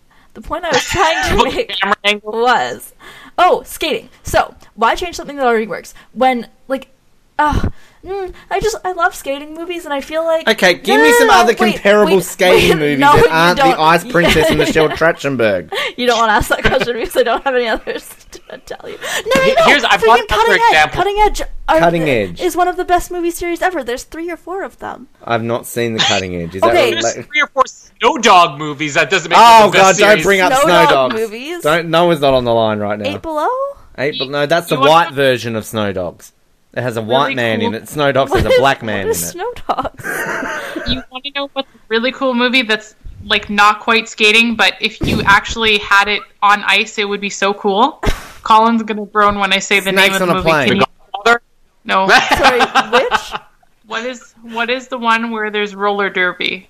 Oh, Whip It? No. Yeah. Oh, such a good movie. No. Love it. Roller derby. I is love scary. Ellen Page in anything. No, okay, look, Ellen Page is okay, but Juno is just one of the most biggest pieces of shit ever produced on That's the one celluloid. What about pretty- Alice Janney You Juno? take that back. No, I will not take that back. That you don't you don't want to know. Like you want you want torture. look. Play the soundtrack to Juno to people non-stop in a music store where you work at for three weeks. You will literally literally want to murder people.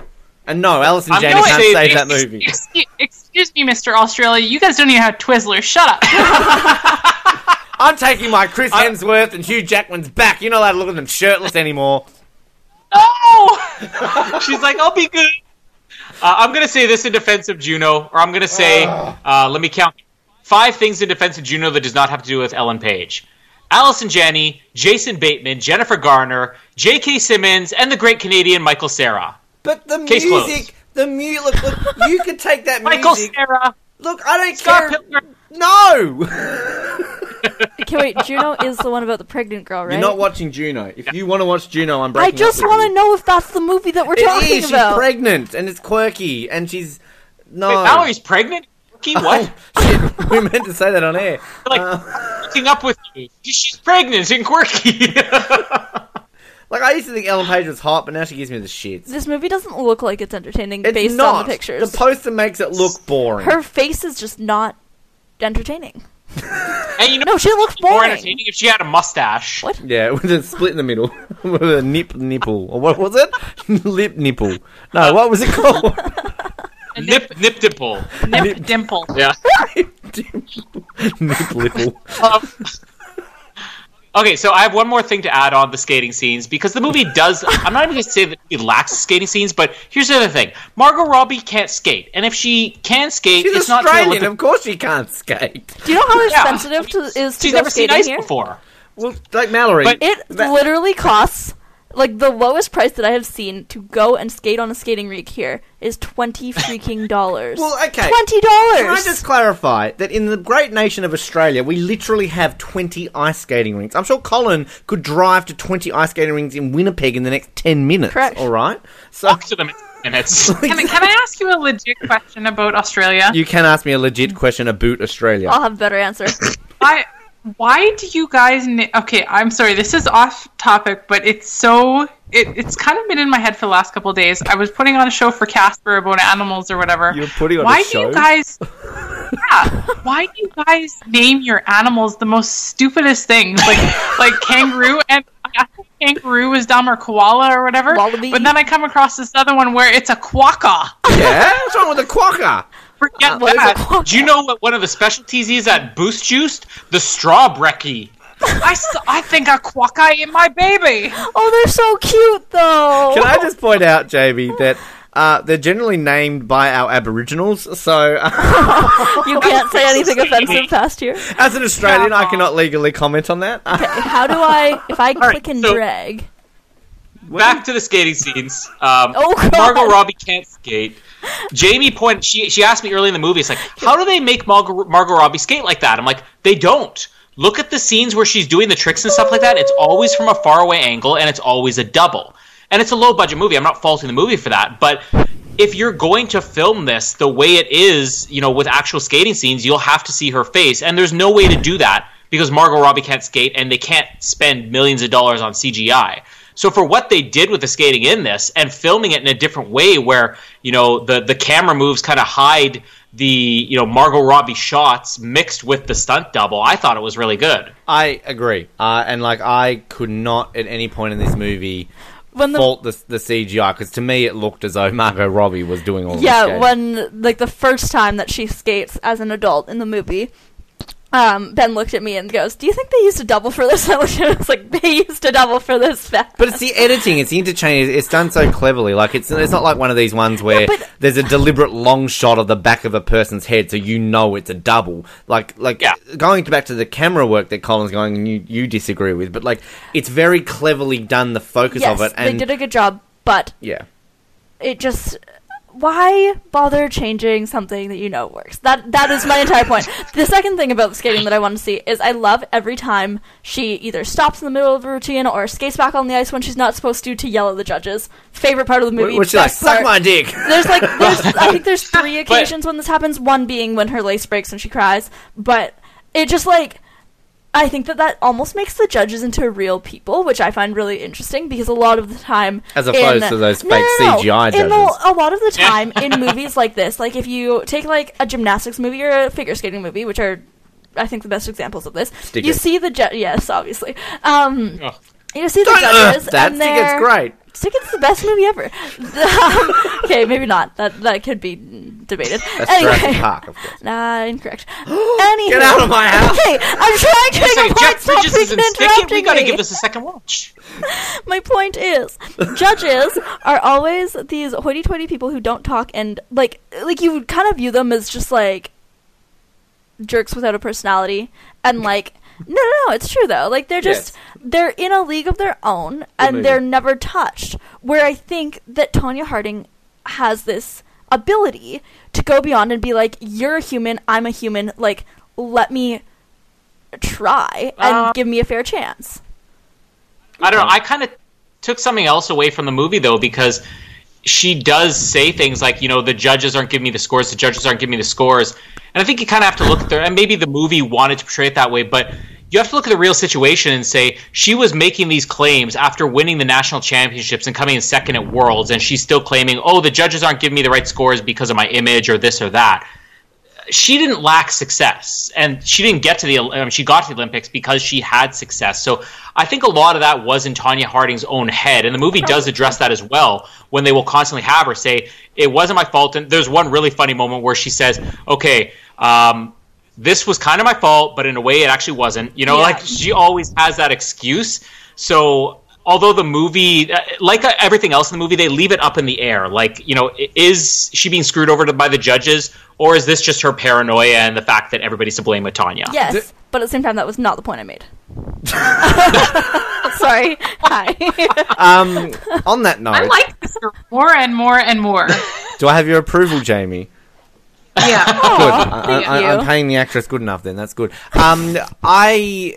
I found it. I think actually one of the things I read was that the suck my dick line actually didn't happen, and I think that Tonya Harding, the real Tonya Harding, said she wished she had have said that.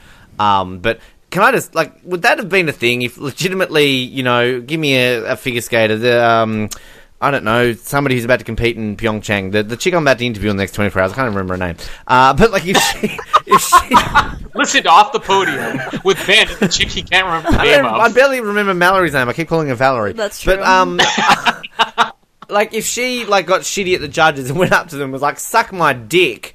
Like this is, are they going to get away with that? no, wouldn't they get thrown Well, out like- of competition? you have to look at it and you can't really you know uh, victimize tonya harding because sure the movie wants you to feel for her a little bit but if we were watching i ryan lochte right now Oh, and ryan lochte did that is anybody going to think it's appropriate? I mean, she's we? still an athlete. Yeah, but like that's the thing. I mean, he's there's another example of somebody's not even polarizing. Nobody likes Ryan Lochte, and if Ryan Lochte did these things, would anybody be looking at this movie saying, "I think he's misunderstood"? Hey guys, just um, I'm really pissed off at the swimming. Um, suck my dick, guys, and sign up to me on my website. Does he still like? Did we buy something from him two years ago and we're just waiting for it to be shipped? It say it may take like six years for shipping? So What's he doing now? The judge, the judge held a gun to me and my friend's head and said, "You know, give Do us you your think- wallet. Do you wanna think he's hot. Jamie? Do you think Ryan Lochte's hot? Lochte to me. No, Okay, thank God. no, he grounds for divorce. no. Guy looks like okay. I thought that the the fat tub of lard in the movie looked like the biggest idiot ever. This guy looks like the biggest idiot ever. wait, wait, he's got his shirt off in this picture. Yeah, He looks like he eats. looking No, he looks like he eats glue for breakfast. he does. He would. He would. Is he gay? Is he gay? No, he, he looks like he could make a good gay person. Um, sure. Like a very like fluffy like. He's just a douche No, no, nozzle scroll down. legs. Oh yeah, that one. No, like not that those- one. You don't like those uh, frosted tips? Yeah, no. Doesn't he look like he can make a good gay person? He like the... dyed his hair grey Yeah. for the Rio Olympics because he thought it would. I don't know what because he's George Clooneying it. He didn't even realize Can what we he's just- doing. Can we just take a poll around the room as to whether we would dedicate this amount of time to a podcast on I Ryan Lochte the movie? no. Uh, I feel like we could make fun of him for a long time. can though. we can we please just discover and we're going to cross uh, advertise here for off the podium coming soon daily during the 2018 Winter Olympics. Can we please just like discover a new Ryan Lochte throughout the Winter Games? Like who will it be? Chumpy Pullin? No, he's got personality and he's actually smart and he's good. Um, like we need to find the winter version of Ryan Lochte. Oh, there has to be. And we know he's going to be American, let's be honest. Because he's got to be American. Apollo Anton Ohno, is he still around? Uh, oh, yeah, let's hope so.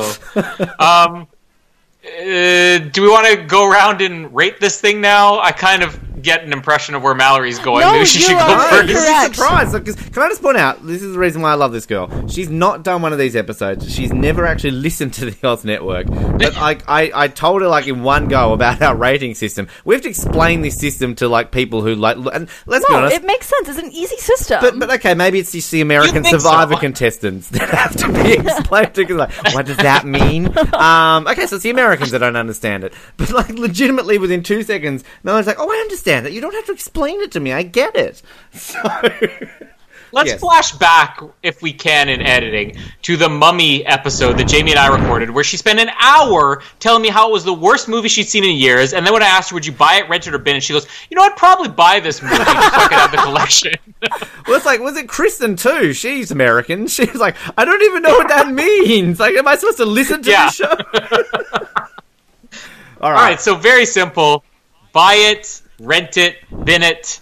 Um, let's leave Mallory for last then. So, Jamie, what would you do with I Tonya? I would buy it. I enjoyed it. Yeah, I would buy it too. I mean, this is an easy buy for me. And of the Oscar bait movies we've done, I think uh, you know this is probably up there with The Darkest Hour for me. I still don't think I've seen a movie where I'm absolutely in love with it for like Oscar contender movies this year, but this is probably the closest. Like this movie's such a blast. Uh, yeah, buy it, hands down. Uh, I loved it, and um, I of actually want to go see it on the big screen again.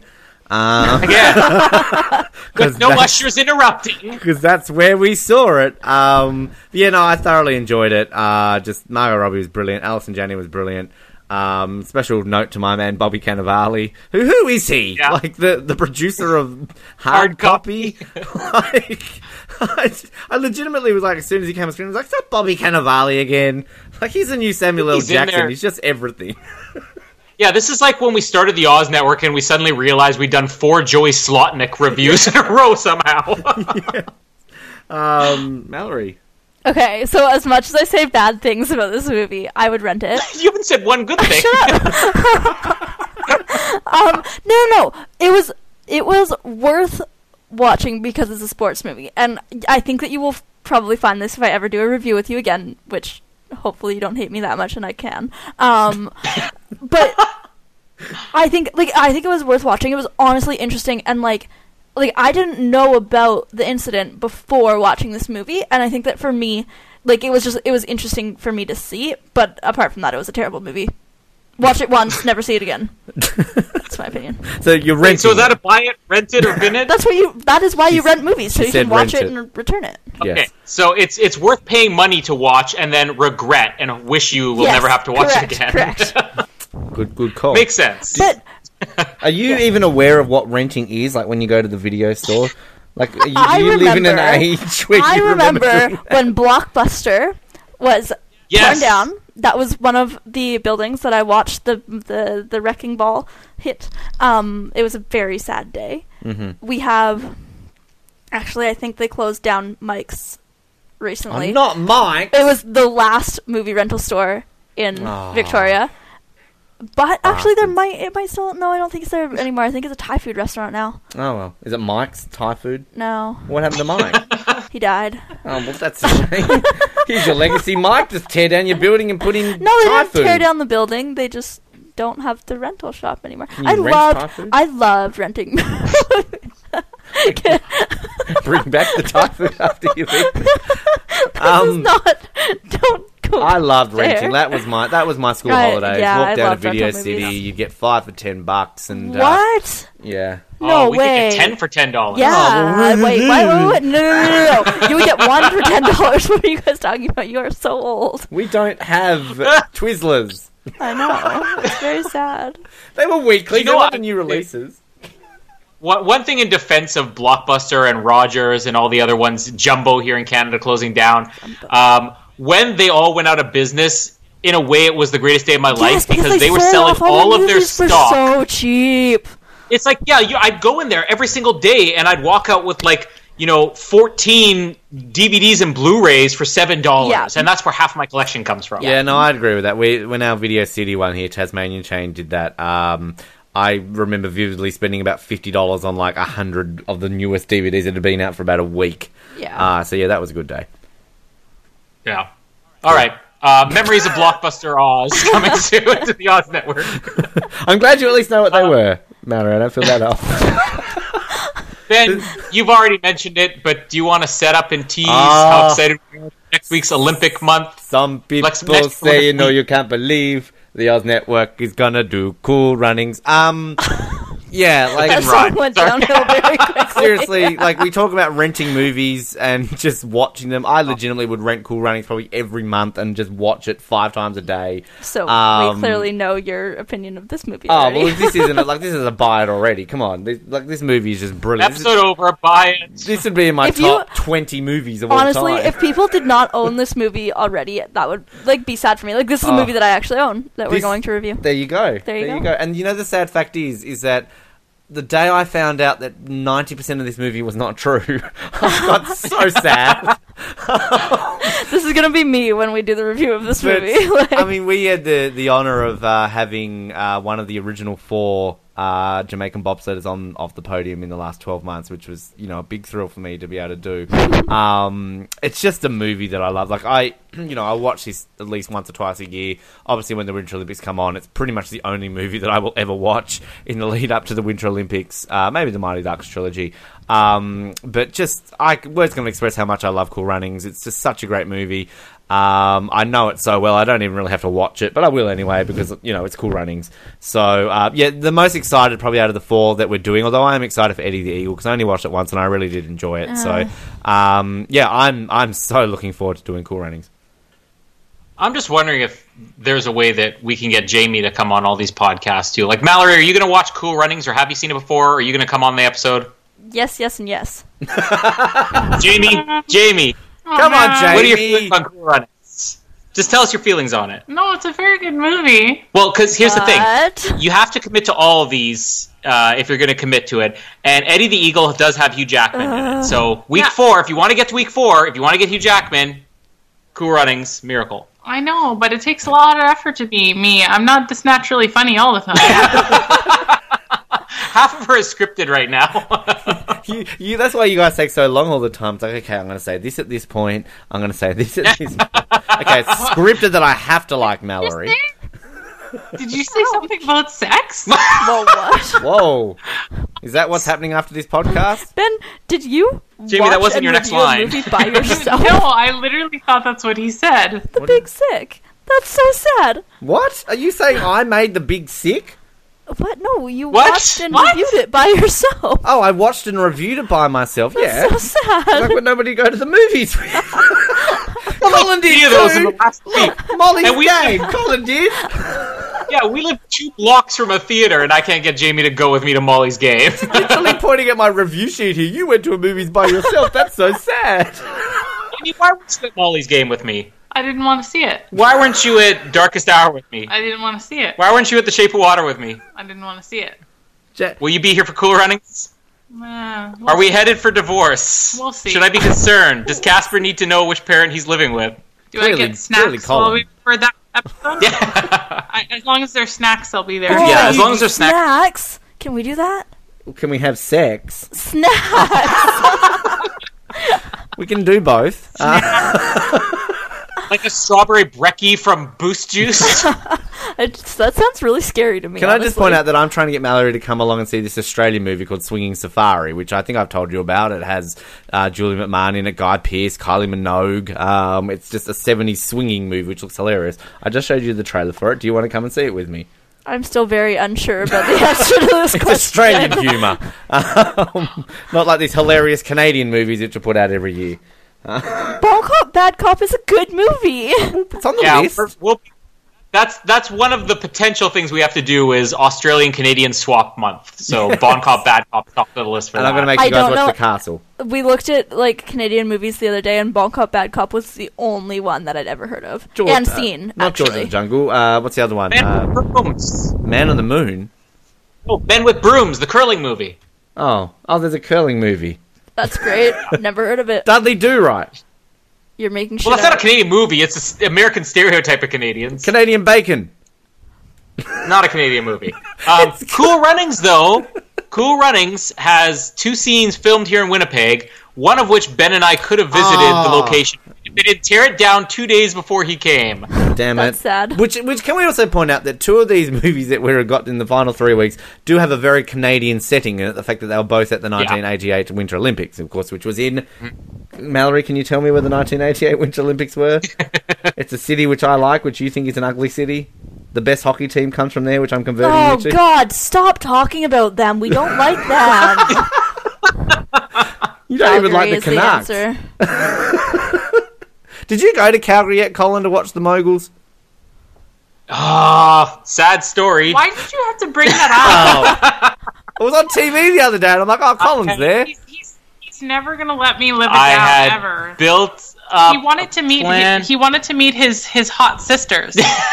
Oh, not they're my hot. sisters. They are hot. Yeah, the Neapolitans. Yeah, and I'd not to mention them. Andy Naughty and Yes. all the other Canadians. Who loves a cat? Um, no, we had um, we had you know made plans. I had figured out every hotel. I'd figured out the days. We'd figured out who was taking Casper, um, and somebody spent a couple hundred dollars too much on Christmas, and we had no money to leave the city. Jamie. Uh, Sorry, I wanted to buy an Xbox One. yeah, so she needed an Xbox One. So Moguls waits for another year. Okay, well, you now have to officially buy in. I think there actually is a Pyeongchang Winter Olympics game this year, so you have to buy in that so we can play Moguls on the Xbox. So I can be the de- no, I don't want to be the Dufour-Lapointe sisters. So I, I um, so quickly, cool runnings. Uh, maybe Don't we you can guys get love Colin's uh, uncanny, uncanny, Uncanny, uncanny. uncanny ability to actually change subject so smoothly? He's a politician. so smooth. um, so cool runnings, another childhood favorite of mine. Has a few Winnipeg locations we'll talk about. It's it's by far my favorite movie out of these. It is going to be a buy it. So if you just tune into these episodes, if you waste an hour and a half of your life just to hear if we buy it, rent it, or bin it, uh, don't bother listening to Cool Runnings. Good luck on the Titanic But- episode with that. Yeah. I've never seen that. Melanie Um, has not seen Titanic. you consider yourself lucky. Ugh.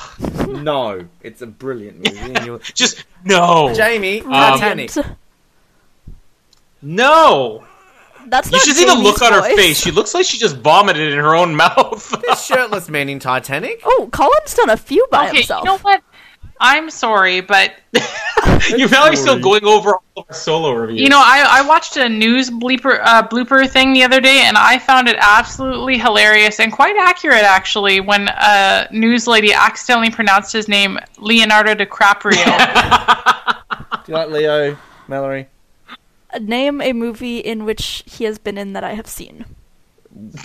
Well, that's Next awkward. generation. Um, Wait, wait, wait. that age when it came out loved him, and I just never got it. I was I was never. I always thought he was ugly. Inception, The Departed, Oh, Inception. The Revenant. Wait, I think I Catch watched Me like If You Can. maybe half of that.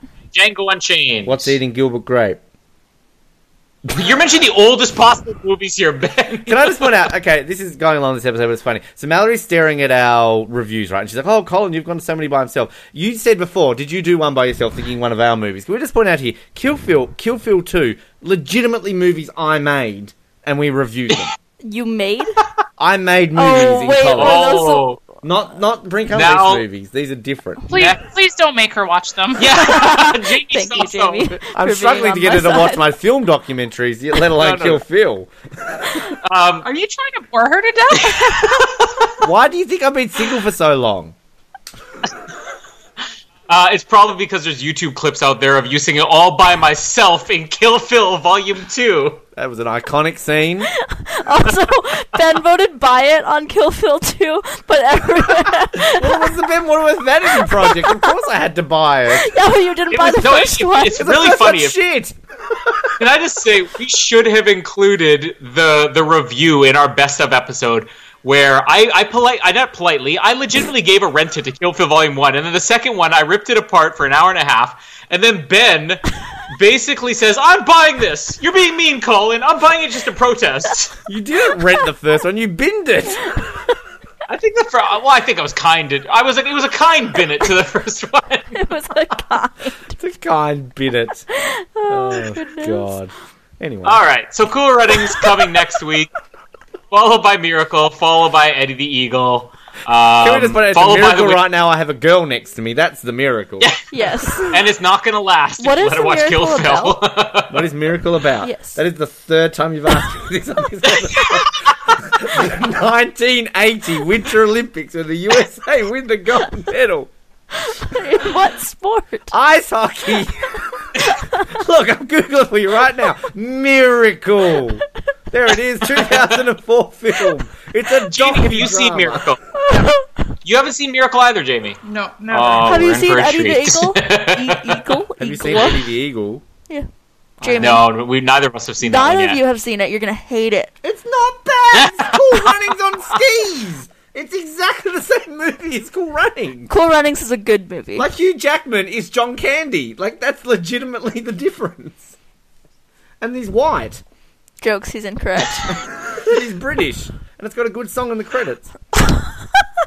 good things about the movie Eddie the Eagle. I it has the a Eagle. It good was song good. in It the was credits. Fun. I really Giving away it. all of our reviews, Ben. This episode should have ended 25 minutes ago. Why are we still talking? I get distracted. Pyeongchang. Olympics opening ceremonies are starting in 15 minutes. That's how long the we've been going. The 2022 Beijing uh, opening ceremony is about to start. 2026 Flin Flon, Manitoba. Uh, it's a place in All right. October. It's so She's looking at me join like us, join us next week with anywhere from two to four people who can bring themselves to watch and talk about cool runnings. Um, my name is Colin, and uh, I had a quokka smoothie for breakfast. My name is Ben, and it was the 1980 Winter Olympics when the USA won gold. oh, I'm supposed to introduce You myself say, again. my name is Mallory, My name is Mallory. and you And- could say something funny. I trained her so well. I don't understand. Yep, that's a valid quote. I don't understand. And Jamie, And my name is Jamie, and I record podcasts better when I'm angry. Thank you for listening to the Oz Network. Don't forget to subscribe to get new episodes delivered to your speakers every week. For more information, hit us up at theoznetwork.net.